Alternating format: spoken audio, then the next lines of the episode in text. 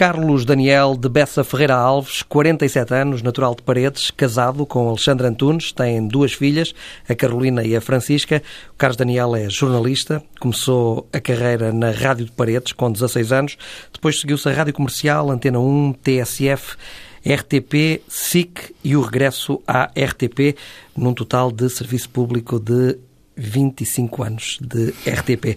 Carlos Daniel é provavelmente o mais polivalente jornalista português, mas adora futebol e é muito por isso que um, vem a este entrelinhas na TSF, muito por causa dessa paixão uh, pelo futebol. Carlos, uh, boa noite. Boa noite, João. Bem-vindo ao Entrelinhas na é um TSF. Gosto. Essa paixão pelo futebol vem desde a infância do berço, quase literalmente. Antes de mais, agradecer-te. É um, é um gosto estar contigo, como sabes, e, e, voltar à TSF, que sinto sempre um pouco como minha casa também. Apesar de tudo, foram ainda uns seis anos que, que passei a colaborar aqui e com memórias extraordinárias de, de, tanta gente, alguma que poderia encontrar, e de tantos momentos a, a, trabalhar para, para esta casa singular da rádio e onde convivi com alguns dos nomes maiores e que mais me inspiraram e vou dizer se calhar três, para, para não ser injusto com outros, o David Borges, o Fernando Alves ou Sena Santos, e que marcaram de facto todo o meu trajeto profissional também. Cinco, vem do berço o futebol porque o meu pai tem passado ligado ao futebol, o meu pai foi um grande desportista, foi guarda-redes, depois foi dirigente do, do, do Unido de Paredes e depois foi sobretudo muitos anos treinador de formação. E portanto eu cresci literalmente num estádio entre, entre gente do futebol, a ouvir o barulho das botas no balneário, a sentir o, não o cheiro da relva, que a maior parte dos jogos eram empelado, mas a sentir o gosto de, de, entrar num campo com, com gente à volta e com bandeiras.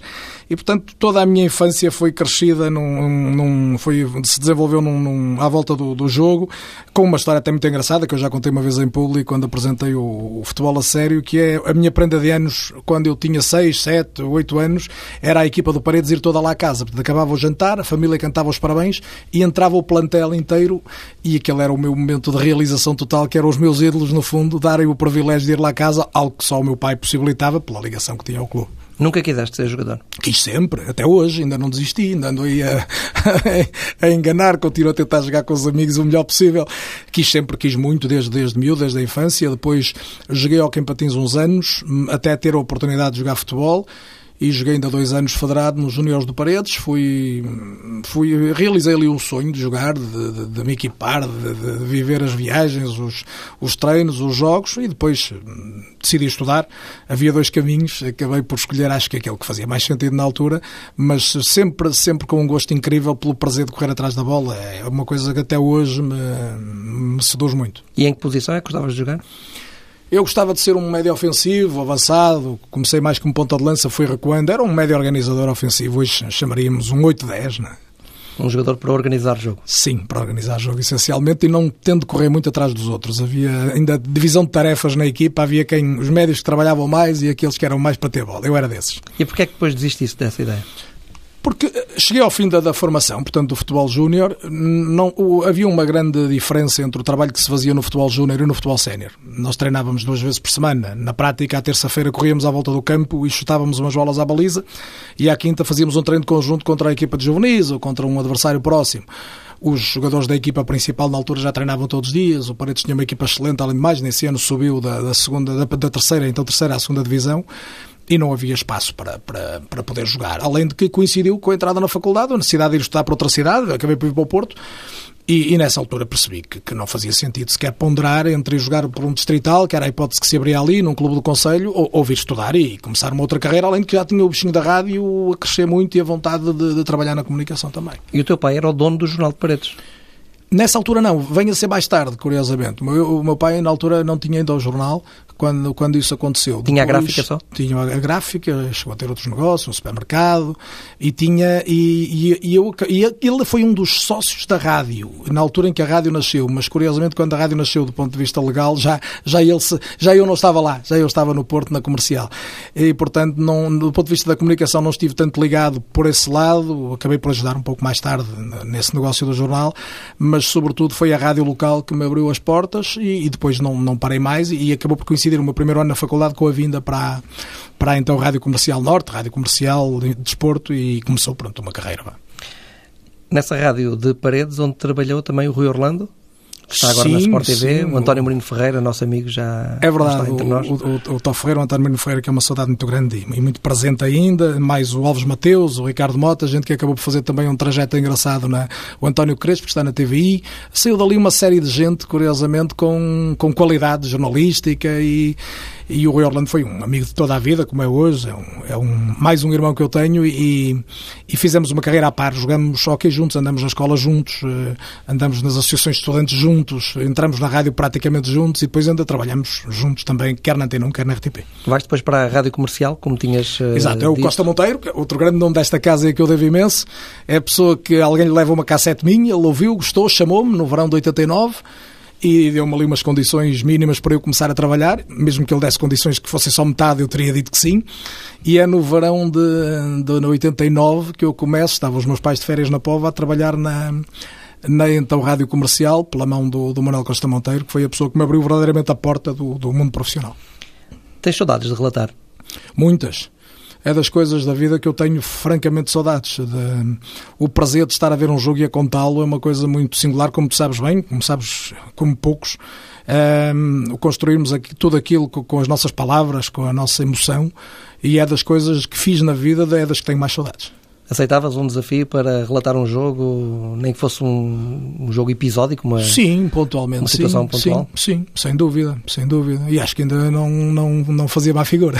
Fica essa nota para. Quem sabe, com todo o gosto. Eventualmente meter essa cunha à TSF, à direção Uhum. da TSF e convidar-te um dia destes para relatar um jogo aqui na TSF. eh, Vamos a isso. Para ver como é que, como é que resulta. E as saudades da TSF reforçadas, portanto, seria ouro sobre azul. Seguramente que eh, resultará uh, bem uh, depois da, da Rádio Comercial Antena 1, como tínhamos dito, e aparece a televisão. Uh, mais tarde aparece a televisão na tua vida. Sim, passaram. Aquilo foi tudo muito depressa. Fui para a Antena 1 em 90 pela mão do Oscar Coelho, outro profissional que marcou muito a minha, a minha carreira, outra pessoa que foi muitíssimo minha amiga e, e de tantos miúdos como eu. E depois de mais uns mais um ano, 91, vou colaborar com a RTP e no final de 92 a TSF, na altura o David Borges, por influência também do Jorge Prestrelo, isto sendo grato a todos, mesmo aos que já não estão cá, o Jorge encontra-me numa viagem ao estrangeiro, dessas que nós fazíamos tantas, e diz-me, tens que ir lá para a TSF. Vou falar com o David, vens para a TSF.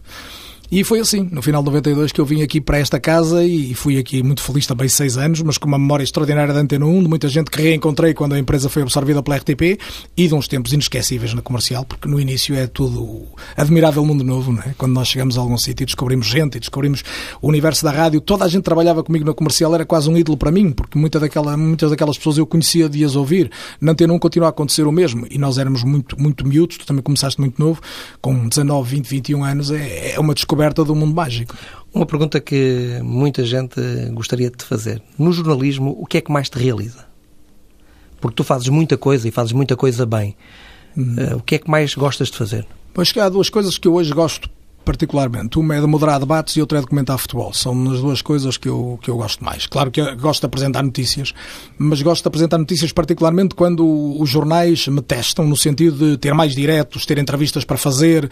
Aquele jornal em que acabo só por estar, que nós chamamos de ler os pivôs, portanto, introduzir notícias, não são palpitantes, até porque já faço aquilo muitas vezes. Aqueles que são mais difíceis, que nos obrigam a dar mais de nós, realizam, eu diria, ao nível das outras coisas, mas claramente, eu agora estou a fazer um debate que é o Fronteiras 21, que exige muito em termos de preparação, de identificação com os temas, com os convidados e que me dá um gozo tremendo. E depois, claro, comentar futebol. Hoje poder analisar o jogo que eu amo, o jogo que eu adoro e percebê-lo melhor e tentar ajudar a que as pessoas o percebam melhor também e se encantem por ele é uma coisa que me, que me seduz imenso. O futebol que tem regras, as regras básicas para o entendimento do jogo são muito simples e criam no, no adepto em geral a ideia de que percebe muito o jogo. Sim, é a diferença entre, entre veres muito e entenderes um pouco mais, não é? O futebol, a magia do futebol está nesse fácil entendimento. Isso não, nós não podemos criticar quem olha para o futebol apenas na perspectiva lúdica de, de ver golos e de querer entusiasmar-se. Isso é, isso é a essência do sucesso do, do, jogo. Agora, é evidente que compreenderes o jogo, entrares no jogo, dá um pouco mais de trabalho. É como tudo, tu podes olhar para um quadro e achá-lo lindíssimo sem saber explicar porque é que ele é bonito. É? Um jogo de futebol pode dizer-se a mesma coisa. Tu podes ler um livro e dizer apenas gostei ou não gostei. Um crítico literário irá estudar a estrutura do livro, perceber se aquela narratologia faz sentido, se houve ali mais talento, menos, mais criatividade, se as personagens são mais planas ou mais ricas.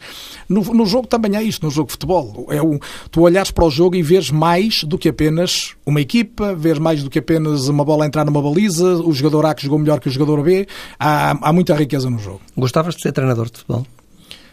Eu, eu, para ser totalmente sincero, eu creio que se o treinador de futebol fosse uma profissão uh, tão fácil de seguir há 20 anos como é hoje, eu teria sido fatalmente treinador de futebol, tanto que gostava do jogo. Agora, na altura, nós não pensávamos tanto nisso, não se estudava futebol como se estuda hoje na faculdade, não se pensava em ser treinador como uma indústria de sucesso. E, e, é justo dizer que em Portugal há um antes de Mourinho e um depois de Mourinho, quer dizer, há um por muito que haja gente antes dele que fez grandes trabalhos e por exemplo Carlos Queiroz é um homem que se ignora muitas vezes e que tem uma cota parte fundamental na grande revolução de mentalidades, de metodologia no futebol português, mas depois é Mourinho que concretiza o sonho de ser treinador, não é? De repente ser treinador pode ser tão fascinante, ser tão sexy quase como ser um grande jogador de futebol. E isso é verdade para mais tempo na vida, não é só entre os 20 e os 30, pode ser aos 30 e tal, aos 40 e tal. Eu coloquei esta questão porque muitas vezes, e nas redes sociais, isso é muitas vezes uh, reproduzido por, por, muitos comentários uh, que, que, dizem a teu respeito. Ah, o Carlos diz isto, as pessoas não, não contestam muito o teu argumento, mas dizem, eu gostava de o ver treinar uma equipa para ver em que lugar é que ficava. Como é que tu reages a esse tipo de, de comentário? Eu, eu, eu, não me importava de treinar agora. Eh, não, eu acho é que não é um... As, as coisas levam-nos para um caminho e, de repente, a idade também nos faz uh, ter a noção de que o caminho que nós seguimos faz sentido se calhar faz mais sentido tu acreditares que fazes bem um trabalho de análise e comentário e não queres ser apenas mais um a treinar. E, eu tenho, acho que, algum, algum trajeto já de análise de comentário para poder dizer que se calhar faz mais sentido eu não pensar em, em ser agora criativo na vida. Agora, eh, eu percebo que as pessoas digam isso. Eu, eu joguei futebol, eu vivi muito dentro do futebol, eu acompanho muitos treinadores, falo com imenso amigo de, de muitos, o que às vezes até complica um pouco o momento da crítica. Uh, e, sobretudo, creio que todos os dias tento perceber um pouco mais do jogo. Agora, diz-me assim: eras capaz de treinar uma equipa? Era capaz de treinar bem? Tenho mais dúvidas. Hoje se treinava bem porque há razões que têm a ver não apenas com o entendimento do jogo, mas com o conhecimento do balneário, a relação com os jogadores, a, equipa técnica que tu és capaz de formar. E depois há um obstáculo aqui quase insuperável, é que tu hoje, para ser treinador ao nível de Primeira Liga, demoras 10 anos. Desde o momento em que vais fazer o curso de primeiro nível até teres o quarto nível europeu, demoras 10 anos. É mais que um doutoramento. Só um curso de medicina com especialidade é que se equipara a isto. E, portanto, isto dificulta que, que, um tipo como eu, que tem outra vida, que tem outra atividade, que até gostava de fazer, se calhar, um curso de treinador, até por uma razão lúdica e de, e de prazer. E ganha-se mais que no Pense nisso. Alguns, alguns, muitos não, como tu sabes. E também isso é, é a mesma questão, no fundo, é se tu tens algum sucesso no trabalho que fazes e acreditas que o fazes bem, para que és à procura de um espaço que é de outros e onde já há tanta gente a fazer bem também. Agora, realiza-me muito que sentir o respeito dos treinadores, isso sim, isso realiza-me sentir que uma esmagadora maioria vem ter comigo. Ainda agora estive no curso de quarto nível da, da Federação para fazer, falar da parte da comunicação e muitos deles vêm ter comigo, Carlos Daniel, você é uma pessoa que nós gostamos de ouvir, que respeitamos pelo conhecimento que tem do jogo. Ter sido agora, acho que o único jornalista convidado para estar no Congresso, Congresso da Periodização Tática, que homenageou Vitor Frade, o maior revolucionário, talvez, em termos metodológicos do futebol português, para mim é um orgulho, é um reconhecimento de quem é do futebol, quem é do jogo, quem é do treino, olha para mim como alguém que é quase um deles. E, isso, isso satisfaz-me. Depois, porque eu tenho sempre uma preocupação muito grande no respeito pelas pessoas. Eu posso ser crítico, e às vezes sou, dos profissionais, da forma como jogam as equipas, isso é o meu trabalho. Não é apenas dizer que como eu por vezes digo a brincar, que, Deus é bom e o diabo não é mau, quer dizer, eu tenho que dizer o que penso, mas o que penso sempre com um grande respeito pela pessoa. A pessoa é diferente do profissional. Eu posso criticar um treinador, um jogador, mas eu separo muito e, e nunca me ouvirão questionar o caráter, questionar a maneira de estar de uma pessoa. Posso assinalar aqui ou ali uma incoerência, nunca fazer uma avaliação de caráter, sobretudo porque na maior parte dos casos eu não conheço as pessoas, eu conheço os profissionais. Quais são os treinadores portugueses que mais admiras? Nós temos uma elite extraordinária, sem querer ser aqui politicamente correto, nós temos uma elite extraordinária. É verdade que hoje é uma elite imigrada e esse é um grande desafio para o futebol português, por exemplo, para o próximo campeonato. Eh, eu creio que nós temos um campeonato pobre, do ponto de vista da qualidade do jogo anterior, eh, porque, também por isto, porque a nossa elite imigrou. Portanto, nós hoje, se quiseres enunciar os grandes treinadores do futebol português, descontados os dois ou três que estão nos chamados grandes, não é? A tua elite está fora. Vilas Boas, Mourinho, eh, Leonardo Jardim, Marco Silva, Paulo Fonseca, Paulo Souza, mesmo Vitor Pereira está fora, Peseiro está fora. Há uma série de gente que treina muito bem e que hoje não está cá. E, portanto, felizmente alguns voltaram. Este ano temos o Pedro Emanuel que voltou e deixou água na boca com o grande trabalho que fez no Estoril ano passado. Miguel Cardoso é uma das grandes expectativas para o Rio Ave. O Domingos também está outra vez a poder começar uma época em Portugal. Eu acho que eles acrescentam qualidade à nossa liga. Juntas a isto gente madura como o Coceiro, o, o Vitor Oliveira, que vai treinar na Primeira Liga ao fim de tantos anos, e depois uma data de malta nova que mostrou que pode dar. É? Eu incluo na malta nova o Miguel Leal, que já não é um, provavelmente um jovem, mas é um jovem a este nível, mas o Vasco Seabra, o Nuno Manta, uh, o Daniel Ramos, enfim, temos uma série de gente que está hoje. Eu, eu acredito que eles podem fazer um futebol português melhor na próxima época. Esta Ricardo gente Soares. toda tem essa responsabilidade. O Ricardo Soares, o, e depois o próprio Coceiro, o Pedro Martins, que já tem um trajeto e que tem mais uhum. uma oportunidade de mostrar qualidade. O Sérgio Conceição, que volta com o maior desafio de uma vida. Uma boa aposta do Porto. Parece-me que sim, parece-me que sim. Eu creio, eu, do Sérgio, eu acho que ele disse duas coisas muito inteligentes quando chegou ao Porto duas coisas que eu, que eu sublinhei como prova de que é alguém que, que penso. Eu para já conheço o Sérgio o suficiente para saber que ele é muito mais do que apenas um líder carismático ou alguém que veio para motivar as tropas. É um conhecedor do jogo, é um entusiasta do treino, é um homem que passou pelas mãos de grandes treinadores em vários países e é um homem que sabe o que quer de uma equipa e sabe como chegar a isso. Depois é um emocional, é, é alguém que vai ter que que se perceber também enquanto treinador de um grande clube e tentar conter essa emocionalidade que muitas vezes o trai, mas disse duas coisas, repito, com, com muita inteligência. Uma foi dizer não é no grito que se ganha, não, se vem, não venha a ideia de que ele é apenas alguém que vai pôr os jogadores a darem as mãos e uns gritos no balneário e que é com essa alma e atitude apenas que se ganha no futebol. Não, é com qualidade de jogo, é com processo de treino e ele sabe isso. E depois dizer eu venho para ensinar, não venho para aprender. Também acho que é uma coisa muito inteligente. Ele é um treinador. Ele não é um primos interpares, não é um, mais um ex-jogador que vem treinar os jogadores do Porto. Ele é o líder. E ele vem para dizer aos jogadores como é que quer jogar. E eu acho que isto é um ótimo princípio e não tenho dúvidas. No que depender das questões técnico-táticas, o Porto tem ali um excelente treinador. Nas questões da liderança, as questões mais emocionais, é o grande desafio da vida do Sérgio Conceição e acho que só depende disso e de outra coisa que é fundamental no futebol, da qualidade do plantel que vai ter à disposição, o sucesso que ele vem a ter no Porto. Benfica com Rui Vitória, Sporting com Jorge Jesus e o Futebol Clube do Porto com Sérgio Conceição. Quem é que tu pensas que está melhor entregue? Eu acho que, quer dizer, é, é, é, eu acho que estão todos bem, para ser sincero, porque é muito difícil estás a comparar e é injusto. Estás, Rui Vitória vem na na consolidação de uma série de anos em que o Benfica trabalhou bem eh, na construção de bons plantéis, com uma boa aposta na formação, no scouting e a conseguir equipas competitivas ano após ano. Ainda por cima está numa sequência de trabalho de três anos, em que dois tiveram sucesso, mesmo perdendo alguns jogadores nucleares, e aí se vai centrar o grande desafio do Rui Vitória para este ano, particularmente na, na defesa, onde já saíram dois jogadores, e aí pode sair mais um ou dois mas creio que está numa base sólida. Jorge Jesus é um treinador entusiasmante, é um, é um, um craque a treinar, um intuitivo genial, como eu já tenho dito algumas vezes. Mas pode ter aqui uma época decisiva. Vai ter, este ano é ganhar ou ganhar. No Sporting não há, não há terceira via para a próxima época. Agora, também se percebe quer pelas aquisições nacionais de jogadores muito identificados. André Pinto, Batalha, Mateus Oliveira, Bruno Fernandes tem aqui um, um craque também.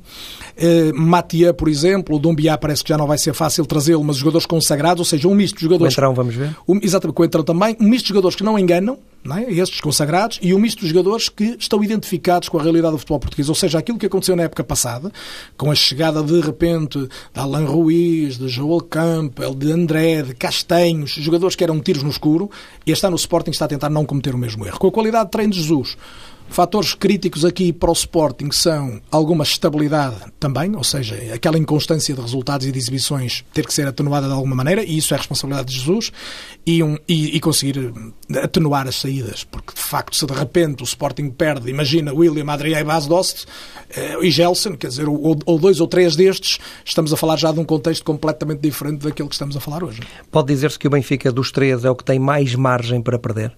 Uma vez que é tetracampeão sim, nacional? Sim, isso acho que é o objetivo. O Benfica se perder ou se não ganhar o campeonato. Né? Vale a pena lembrar que só ganha um mesmo com o vídeo-árbitro. Às vezes fica-se esta ilusão de que chega ao vídeo-árbitro e vai ser tudo verdade e vai ser tudo extraordinário. Não, vai voltar a haver só um campeão. Mesmo que haja três equipas muito competentes e três bons treinadores, e eles são todos bons, vai voltar a haver só um campeão. Num campeonato com 18 Mourinhos ou 18 Guardiolas, dois desciam de divisão. Portanto, não há... O futebol é-se fantástico por comparação, também com os outros. Agora, o Benfica é evidente que, desse ponto de vista da margem, perante os adeptos, perante a crítica, é, é o que tem mais margem para ceder, mas também há de ser aquele que menos quer perder a liderança e, portanto, eu acho que os dados estão lançados para uma época, para uma época excelente. Curiosidade também para perceber o que é que Abel Ferreira vai fazer no Braga. O Braga está a contratar também bastantes bons jogadores, não é? estes que chegam do Sporting, por exemplo, o Gai e o Jefferson. Os três jogadores foi buscar ao Marítimo, eram os jogadores nucleares do Marítimo, o Raul Silva, o Fran Sérgio e o Diego Souza mais o, se conseguir manter o Fábio Martins, eh, o Braga pode ficar com uma equipa muito forte e vamos ver até que ponto o discurso assertivo e impositivo do Abel se transforma também em qualidade de jogo e podemos ter uma equipa mais uma a atrapalhar lá em cima. E muita gente diz bem do Abel, muita gente ligada ao futebol.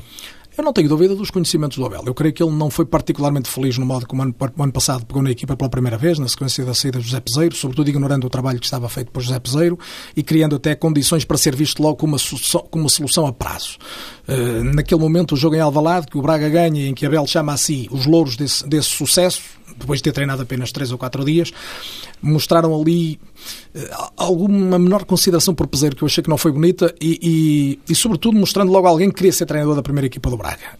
Agora, depois o caminho foi o caminho que se fez. O Jorge Simão apenas falhou porque falhou, seguramente. É um treinador também com qualidade, tinha feito ótimo trabalho em Chaves. Abel Ferreira não tem culpa que Jorge Simão tenha falhado. Tem agora a oportunidade dele. Não tenho dúvida que ele tem capacidade, que se foi preparando ao longo destes anos, que tem conhecimentos e, e tem agora o seu momento. É, é agora. Falaste aí do vídeo árbitro. Na tua opinião, é bom ou mau para o futebol? Em termos absolutos, creio que a tendência é ser bom. Eu acho que chegou a um ponto em que não fazer nada era pior. Era preciso fazer qualquer coisa.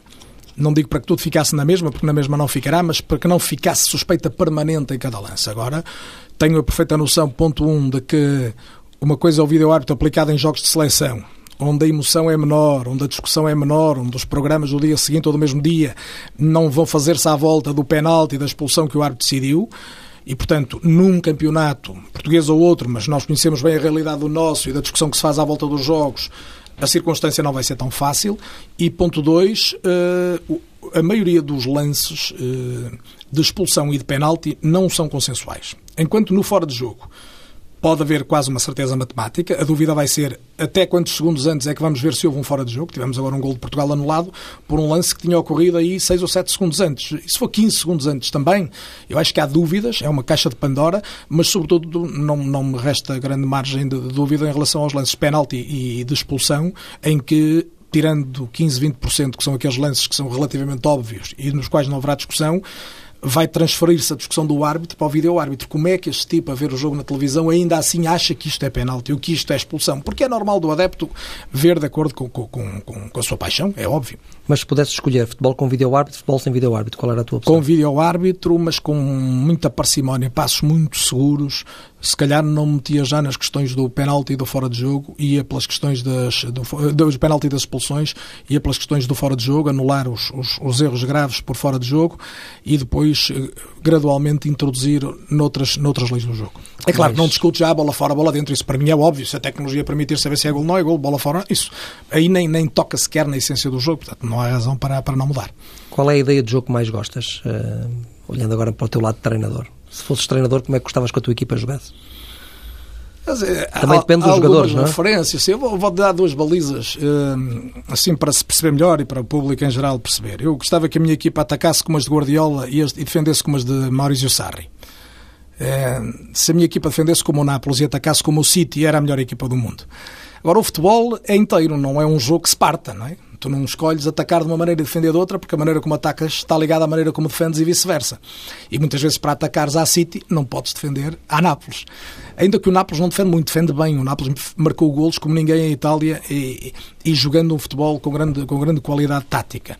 Uh, agora, o futebol que eu gosto é um futebol de, de assumir risco, de iniciativa, mais do que ter muita bola ou pouca bola, é ter bola de qualidade para chegar à baliza, mas é reivindicar a bola no sentido de querer eh, atacar, querer jogar, é um futebol positivo, de envolver muitas unidades no ataque, de não fazer apenas um, não pensar apenas no momento defensivo, mesmo quando temos a bola. Deixa lá ver com quantos é que eu me seguro para quando perder a bola não estar não, esteja, não, não venha a estar sempre muito protegido é, é, portanto, muito um futebol, se tu quiseres, na linha da, da, grande influência que o Guardiola deu ao jogo, tem muito a ver com, com contexto de jogo posicional, eh, em que os jogadores te dão a largura suficiente, mas também para, para cada jogador poder atrair o adversário, assumir o risco de um drible, de um passe de última instância, de último momento, para que em cada momento estejas a ganhar espaço e a conquistar terreno e a chegar mais perto da baliza contrária.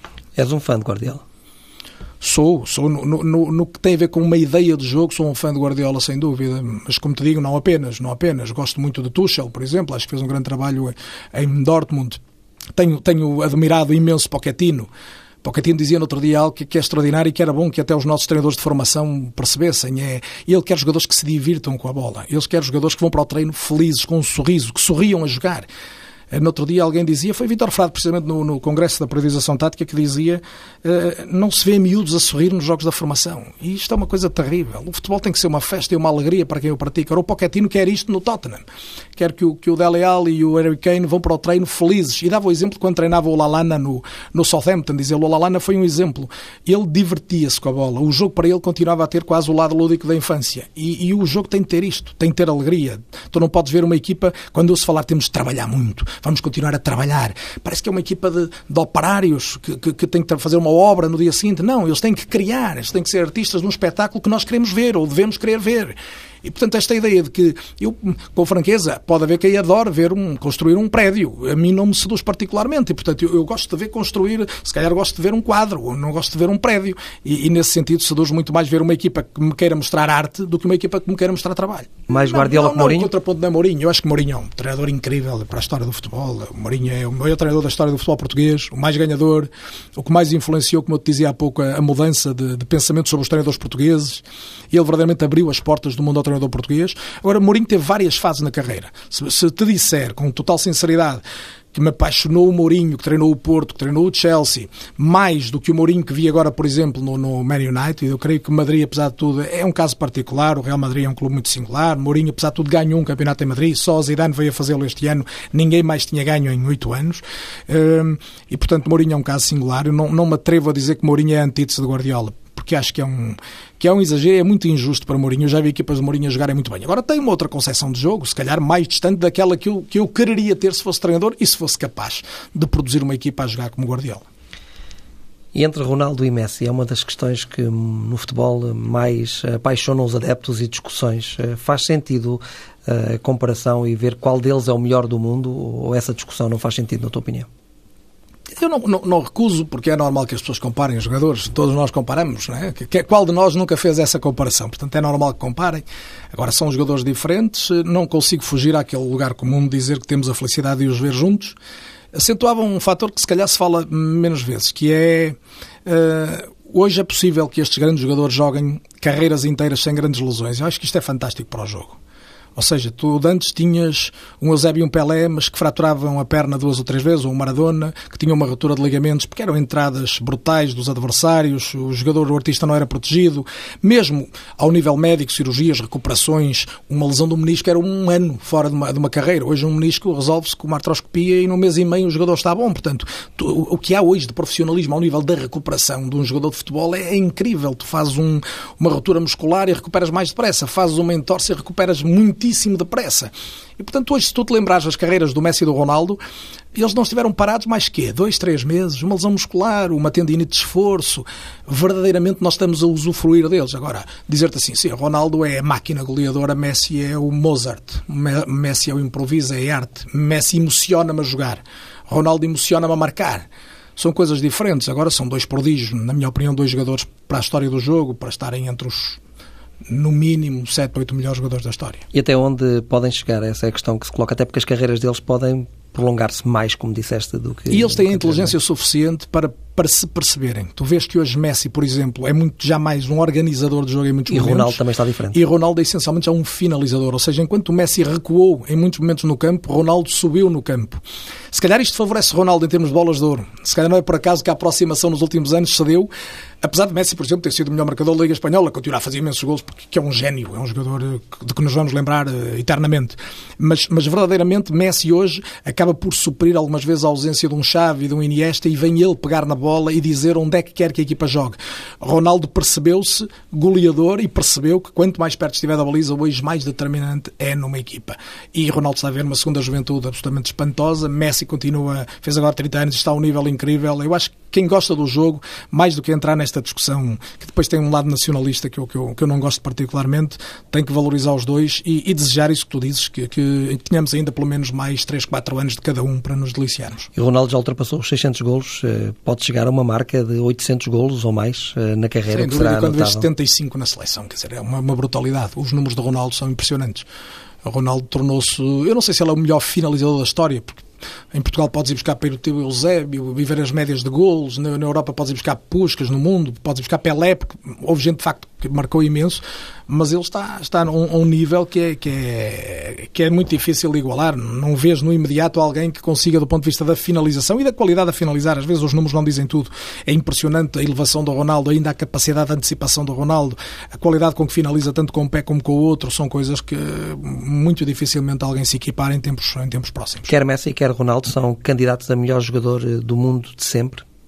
Eu creio aí que mais Messi que Ronaldo. Para ser sincero, acho que mais Messi que Ronaldo porque tem a ver com um pouco esse encantamento de, de lances de Messi.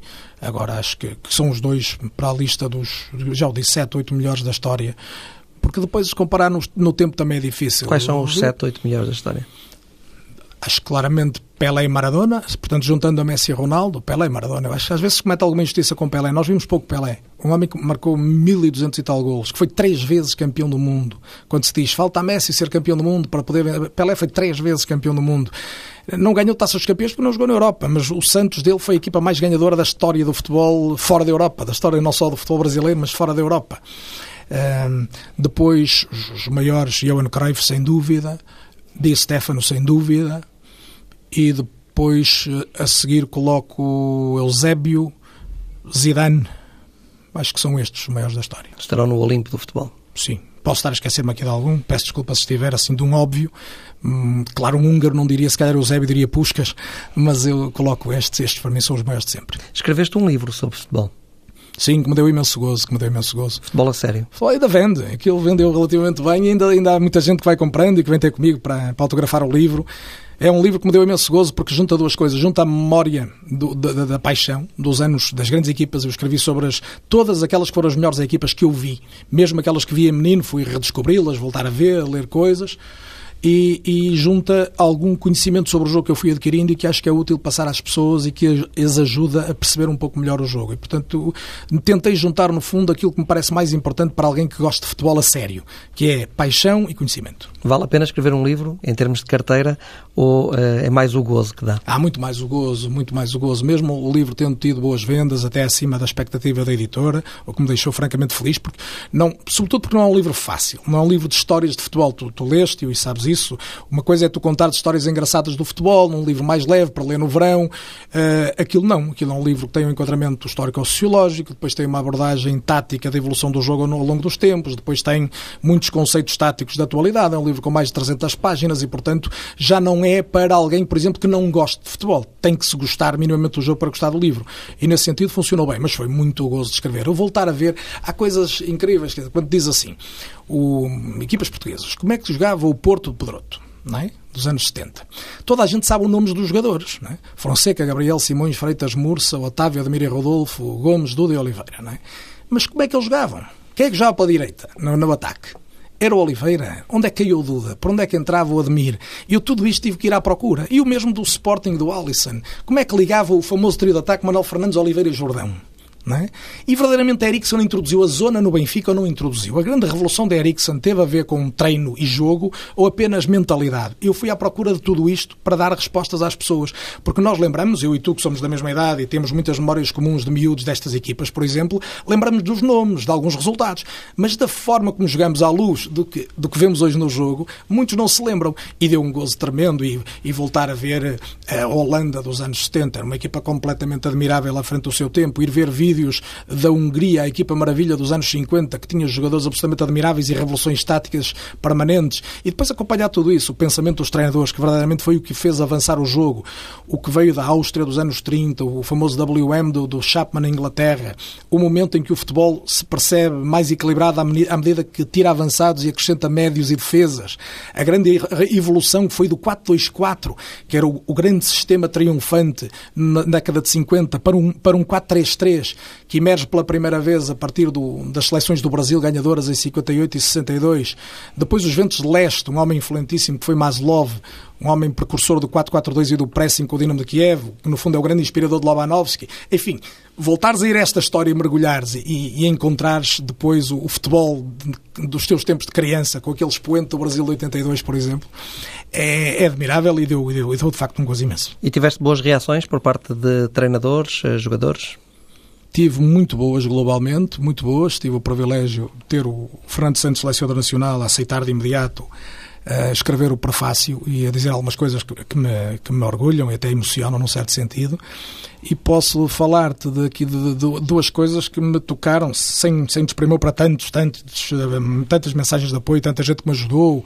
O Carlos Carvalhal, que ajudou lendo o livro uh, previamente, o Marco Silva, que me deram algumas dicas de coisas que lhes parecia que faltavam ali gente da análise do jogo que me ajudou imenso, mas, mas sobretudo retenho uma frase do, do, do Manuel José, que sendo um treinador que ganhou o que já ganhou, me orgulhou imenso quando ele disse, não é o temos chamado o guardiola dos comentadores, isso é apenas uma piadola e que me diverte, mas quando ele disse, se eu tivesse um livro destes quando comecei a treinar, eu teria sido melhor treinador. Eu acho que vindo de alguém que ganhou quase 30 títulos numa carreira, que foi quatro vezes campeão africano, é, é, é, uma razão para te orgulhar. E depois uma coisa que eu nunca contei em público, é a primeira vez que vou contar, mas também mereces, que é uma SMS que eu recebo e que, e que não estava contado todo, não, não conhecia o número, eh, e começo a ler e diz-me, caro Carlos Daniel, nós não nos conhecemos pessoalmente, mas eu gostava de lhe dar os parabéns pelo livro, porque eu comprei-o há três dias e devorei ao longo do fim de semana. Eu espero que a pessoa em causa me perdoe em confidência, mas é com orgulho e, e muito sentimento de gratidão que o faço. Eh, devorei em três dias, acho que é um livro extraordinário que nos acrescenta muito a quem gosta de futebol e era assinado pelo Sr. Aurélio Pereira. E o Sr.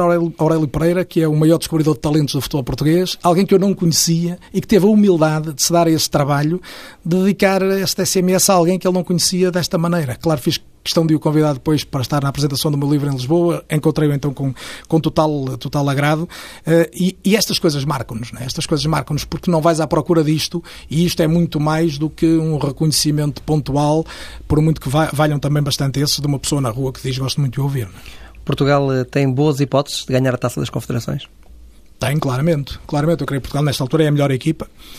É a melhor equipa porque a Alemanha, tendo um processo de jogo muito interessante e bem, bem construído, não tem os melhores jogadores. Se tivesse, eu diria que a Alemanha era, era talvez mais forte.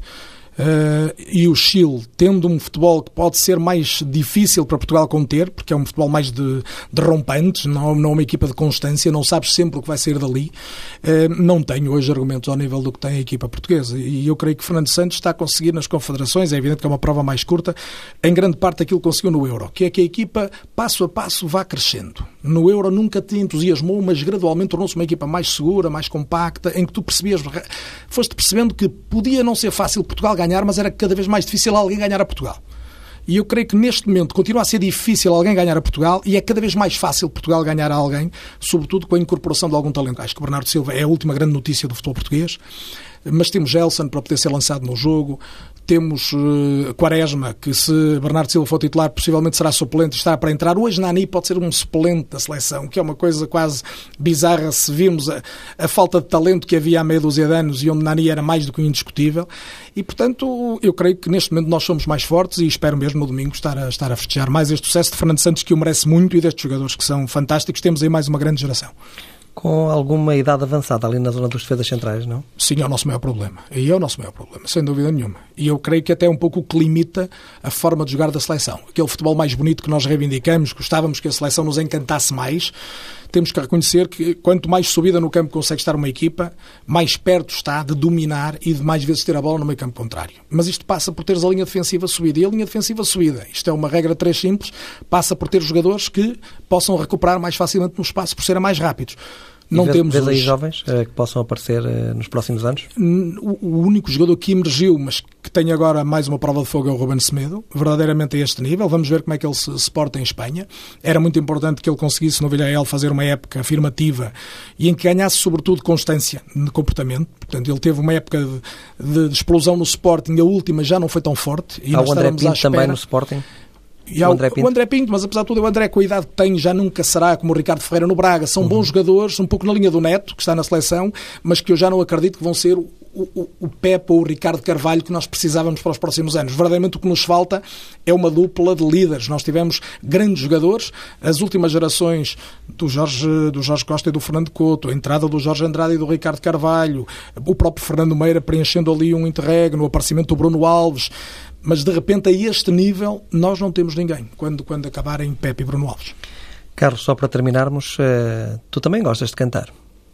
Gostamos ambos e sabemos isso, não é? Se fosse ao contrário, uh, tu a fazeres a entrevista, eu não te vou colocar nesse papel. É, era muito provável que tu me pedisses para eu cantar, não te vou, não te vou pedir isso, mas... E tu cantarias. E eu cantaria, seguramente. Mas o que, é que, o que é que mais te agrada nesse papel de, de espetáculo do lado do entretenimento? Eu gosto do palco, como tu sabes, e é, é, é algo que nos é comum, aliás, eu acho que a entrevista que me fizeram até hoje por alguém que me conhece eh, tão bem. Quer dizer, nunca acho que uma entrevista a ninguém que me conhecesse tão bem como tu me conheces. E, portanto, temos esse prazer, eu creio que tu entendes bem. Nós, aquele momento em que, em que libertos, ainda por cima, nós fazemos a, a nossa tertúlia das cantigas, a tertúlia dos 40, com aquele desprendimento profissional, com aquela tranquilidade, sabemos que a nossa carreira não depende daquilo, daquilo depende apenas a nossa felicidade. E isso é um gozo que eu diria que nos transporta quase aos primeiros tempos que vivemos na rádio, quando éramos meninos e, e chegamos aqui a este maravilhoso mundo dos microfones e dos auscultadores e, e, na altura dos giradiscos e alguém nos disse, podes ir lá para dentro e diverte-te a falar com as pessoas. E, e a tertúlia dos 40 é, é, um pouco este reviver de alguma infância e de alguma juventude em que nós podemos apenas ir para o palco e ser felizes. E ainda por cima, se as pessoas gostam de nos ver ser felizes, isso é extraordinário. Portanto, é sobretudo o gozo da partilha dessa alegria e o prazer de estar num palco a fazer uma coisa que eu gosto e que verdadeiramente apenas para me divertir. Chama-se Carlos Daniel, faz jornalismo aqui e ali e encantava. Carlos, um foi, abraço, um, João. foi um gosto receber-te aqui no Entre Linhas, uh, na TSF. Felicidades para a tua carreira de jornalista e para a tua vida pessoal. Um abraço e até Tu não sempre. precisas que eu diga isto, mas tu és um, um, além de um grande amigo, alguém que eu admiro imenso e alguém que tem tido, sobretudo, uma, uma qualidade extraordinária, que é a seriedade que tu pões em tudo o que fazes.